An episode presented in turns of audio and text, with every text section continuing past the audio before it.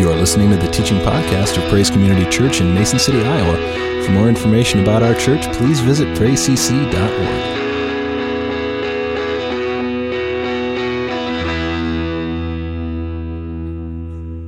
Before we get into that, I just want to again let you know that uh, the Bible reading marathon starts this coming Tuesday morning, 9 o'clock, over at the courthouse. Uh, we're going to be joining with 99 counties throughout the state of Iowa uh, to read the Bible uh, out loud, beginning Genesis 1 1, going all the way through to the end of Revelation. It's going to involve probably about 80 hours worth of reading, uh, 320 readers. Um, we've got a lot of people signed up. We're still needing people. So uh, I think our church kind of took a two hour time slot uh, on Wednesday night and on Friday morning. I think we've got one opening on Wednesday night. We've got a lot of openings on Friday morning. Uh, Karen Campbell is here to get you signed up if you haven't gotten signed up yet. Uh, there's going to be other opportunities uh, to read. So if none of those times work, uh, you can talk with her and she can kind of get you down for a time uh, to read this coming week. Uh, again, it's just a matter of just coming at the appointed time. We'll have everything there that you need. We've got kind of a tent there so you won't be out in the sun or the elements, but it looks like it's going to be an absolutely beautiful week once we get through Monday's rain I mean, we're talking like highs in the low 70s, so it's going to be a beautiful week uh, to be out there. So you kind of just come, you pick up where the last person left off, you read for 15 minutes, pass it on uh, to the next person. So again, this is going to be done throughout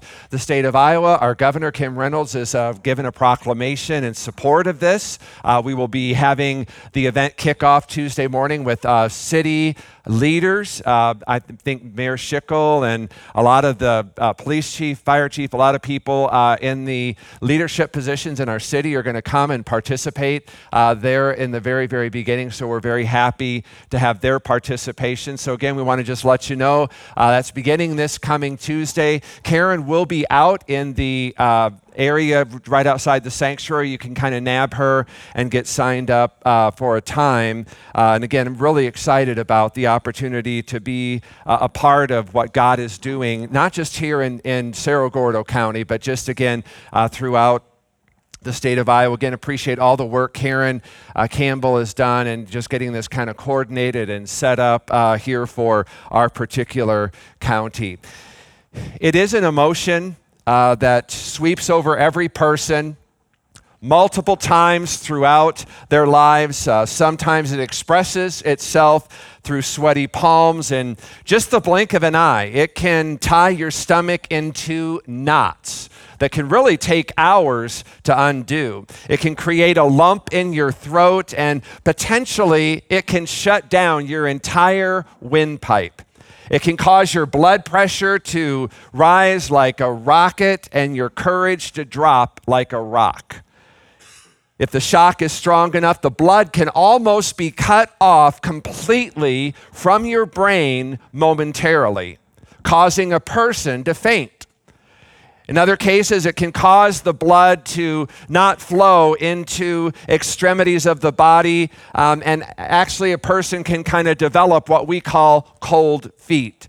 The common emotion can even prove to be fatal. Medical science has even proven that it can cause the cardiovascular muscles to react in such a way that heart failure is the result, meaning people can literally be scared to death. What is this silent, unseen, deadly enemy that plays no favorites, knows no friends, and has no mercy? It is the sinister minister we call fear.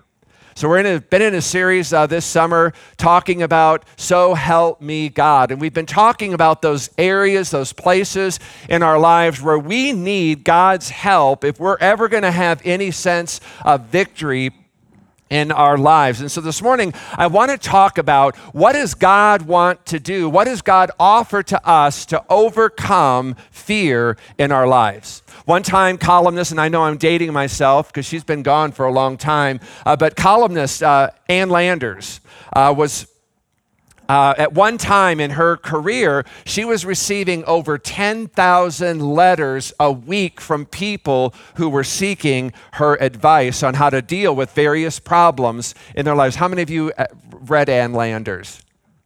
Good. All right. I'm not uh, the only old one in here. Okay. She was once asked, What is the most common problem or issue or letter that you get? And she said, Without a doubt, fear. She said, People are afraid of losing their health, their wealth, and their loved ones. As kind of stated in uh, the video, one study showed that 92% of all of the things we fear never come to pass. I like the acrostic for the word fear false evidence appearing real. That really is what fear is false evidence appearing real. We call fear by many names. We may call it worry, tension, anxiety, uh, uptightness, stress. One prominent group of researchers did a study of 500 different people. And they discovered in these 500 different people over 7,000 different kinds of fears. In just 500 people. That's an average of 14 different fears per person. So I want to talk about how do we overcome that barrier of fear. And I don't want to look at what Ann Landers has to say, as interesting as that may be, but rather what does the Word of God have to say? And the one thing we can be absolutely confident and sure about is God does not want us living in fear. The video said, God's not given us the spirit of fear, but of love, of power, of a sound mind. So God does not want us living in fear. As a matter of fact, Paul says in Ephesians 3:12, he says, "In Christ we can come before God with freedom and without fear. We do this through faith in Christ." That is God's desire. That's God's hope. That is God's plan for every one of us. So let me just outline three steps we need to take in receiving God's help in overcoming the barrier of fear. First, we need to accept God's love for me.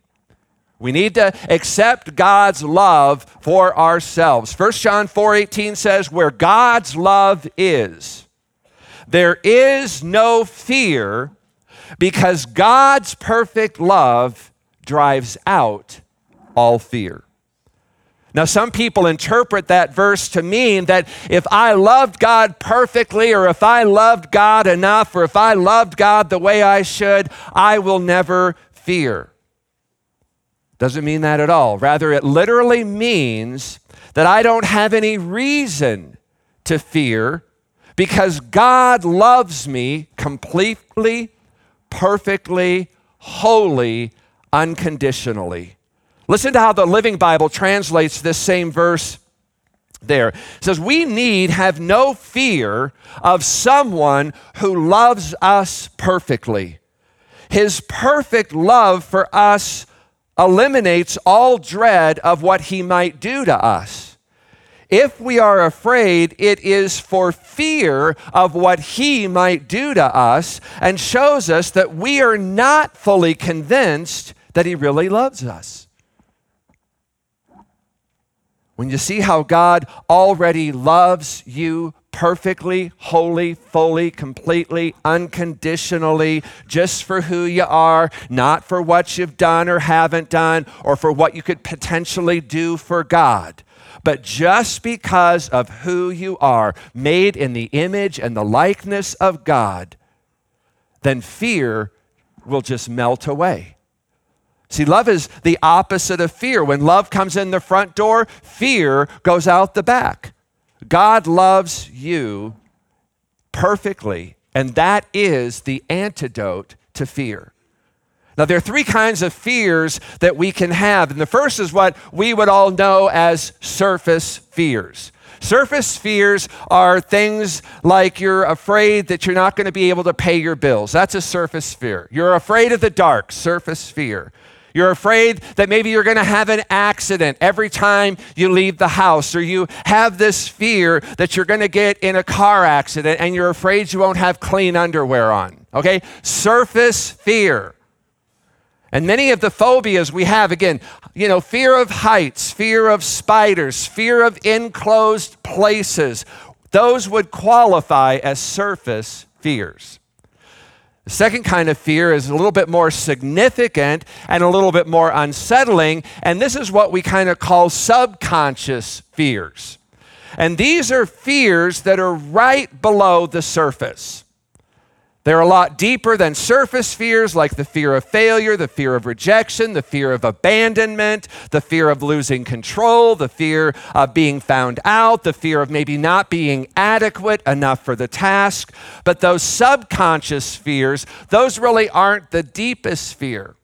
The third and the deepest kind of fear that we can have is what we call soul fear, and that is singular. It's the primary source from which all other fears flow from. It is the originator of every other fear we deal with. It's the wellspring. And no matter how much you try to get rid of all these other fears, until you deal with the main source, it is not going to work. And until you get healing and freedom and victory at this deepest level of your life, you're going to still have problems with all of the surface and the subconscious fears. Now, what is that soul fear, that singular one fear? What is our deepest need as human beings? Now, get this our deepest need, your deepest need here this morning. I don't need to know anything about you, and I can tell you what your deepest need here is this morning. Your deepest need, the sole need of every one of us, is to feel absolutely, totally, completely, and unconditionally loved and accepted for who we are the good, the bad, and the ugly. That is something every one of us in this room shares in common. That is our deepest need. Not for something you could or should be, not for something you could or should do, but totally, completely, unconditionally loved and accepted for who you are right now, regardless of where you're at in life. That's our deepest need. Many of you know my dad died about a month ago, and I was sharing on this uh, last week at the, at the Father's Love Conference. And I'd shared there, and I want to share here, that one of the aspects that really kind of deeply grieves me about my dad's death is I didn't really know him. My dad was very difficult to get to know. He was a great guy, very friendly, very gentle. I love my dad, miss my dad. But my dad was very, very difficult to get to know. He wouldn't open a lot about himself, wouldn't share a lot about his past. Like I said, I loved my dad, and I, I, wanted to know my dad more deeply. I wanted to know more about who he was, a little bit about his past, but I was just never able to get beyond the barriers that he had kind of put up that prevented me and really pretty much anybody else from ever really getting to know who he truly was. And sadly, one of the ways that my dad kind of compensated for that was my dad would create these personas about himself that were not based in reality. For instance, my dad served back in the armies in the, in the late 50s, early 60s, and my dad was stationed um, in Turkey, and he was a part of the military police there He was honorably discharged in his time there, but he would tell people that he was a Green Beret, and it wasn't true. My dad would tell people that he had trained athletes for the Olympics, and it wasn't true. My dad would tell people that he was a pastor of a church, and again, not true. Oftentimes, my dad would tell me stories about my childhood, things that we did that I knew were not true. People would tell me things that my dad had told them that I knew was not true. Again, I love my dad, but I really struggled to understand why he did this. I think the reason my dad did this is because he struggled with soul fear. I believe my dad thought if people really knew him, truly knew who he was at his core being, that they would reject him, think less of him. So he just created all of these personas, stories, to make himself something better than he was. I never challenged him on that. Never told people that he was not telling the truth, mainly because I did not want to hurt my dad. My goal was not to expose him. That is not my goal this morning. Because of that, I never really felt close to my dad because I really don't believe I knew who he truly was. I told Janie the other night I'd love to talk to my dad again, but I don't know what we would talk about because most of what my dad talked about were stories that were not true. See, deep down, my dad, like all of us, desired to have intimate relationships, to be fully known, to fully know. My dad just didn't know how, he didn't feel safe to do that, to go there, to be that. And here's the thing if we don't know how to pursue, if we don't create safe places for people to be able to be open and to be vulnerable and be transparent and, and, to say, This is who I am, this is what I struggle with, this is the good, the bad, the ugly about me. When we do not create safe places for that, fear takes over and we will begin to do and to say, and we'll just begin to settle for, for far less than satisfactory. We'll be okay with just putting on whatever mask we need to put on. When we fail to pursue or risk intimacy with others, if we are afraid that soul fear to open up and to be known and to know others. When we fail to pursue that, again, we're just going to be content to put on whatever mask, to play whatever role. Amazingly, and the reason why I'm sharing this is because as I've shared this insight about my dad with others, the majority of people respond saying, You know, my dad, my mom, my husband, my son, my daughter, my loved one does this. And I struggle to understand why. And people respond by sharing about someone in their life who did the same exact thing. Again, this is all part of that manifesting of that soul fear. I fear if I tell you who I really am, if I tell you what I'm really struggling with, you'll reject me, you'll judge me, you'll think less of me. And so, what we do is we put on the mask, we play the game. The soul fear affects a lot of people, it affects a lot of relationships, not with just each other, but it really affects our relationship with God. And, folks, until we get to this core, we deal with this core issue of soul fear, you're going to be tormented by other fears because only God can love you with as much love as you really need. God doesn't love you randomly, He loves you consistently. Doesn't love you for what you will become one day. He loves you unconditionally, wholly and fully, the way you are right now. God loves you every second of every minute, of every hour, of every day, of every week, of every year. I've said this before God is love. He doesn't have love, He is love. He is the very stuff of love. All God can do is love you. God can't do anything else because God is love. If God wanted to do anything else but love you, He can't because He is what He is and He is love. There's never been a time in your life, and there will never, ever come a moment in your life where God didn't love you fully, wholly, completely, unconditionally. And that is not true of anybody else in your life.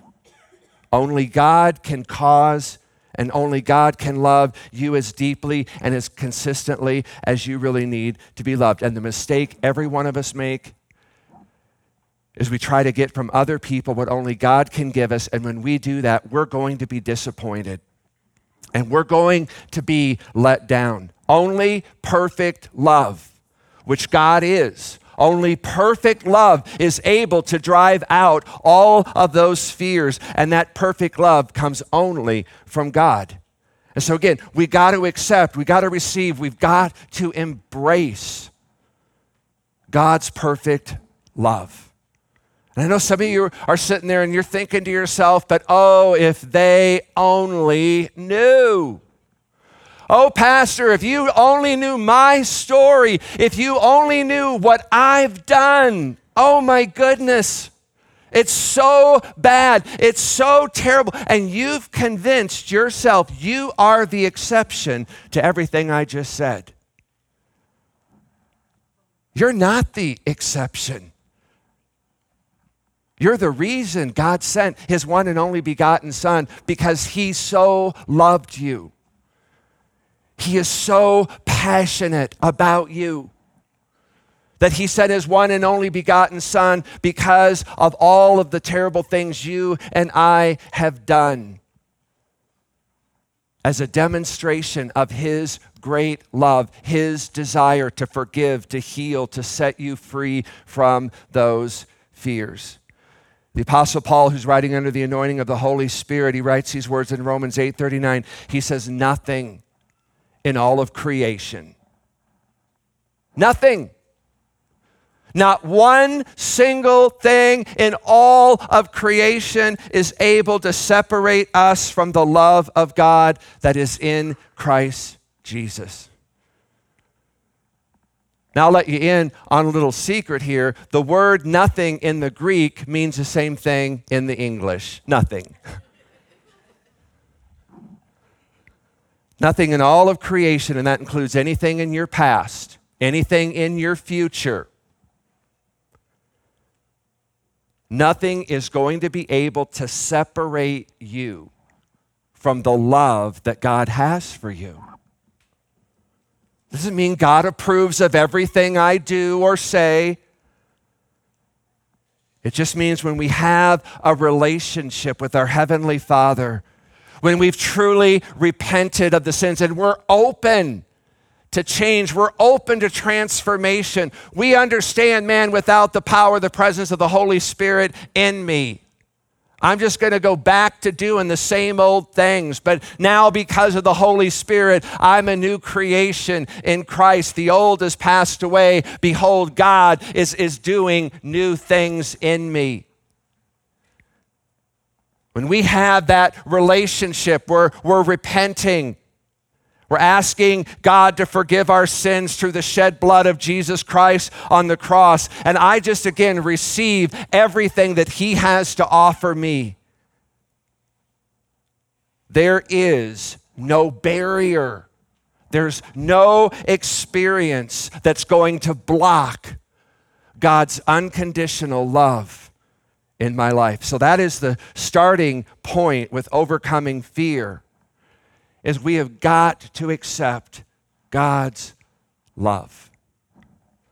We're going to pick it up here next week. Let's just stand together.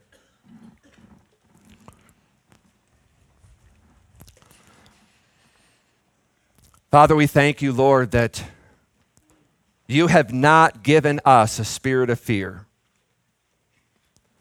but you have given to us love dunamis, that power that comes through the presence of the Holy Spirit in us and through us this morning. And you've given to us a sound mind that we can think clearly, that we can reason clearly, that we have the mind of Christ.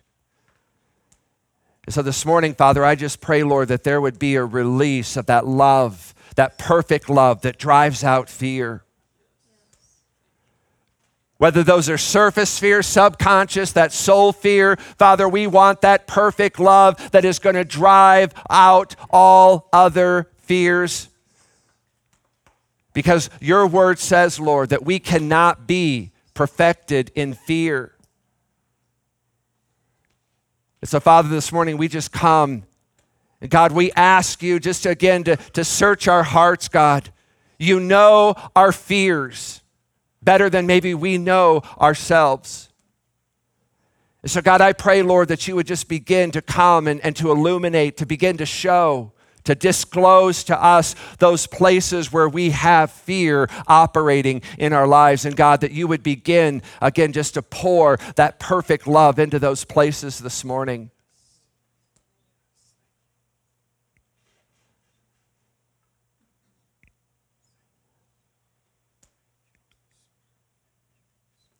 We just thank you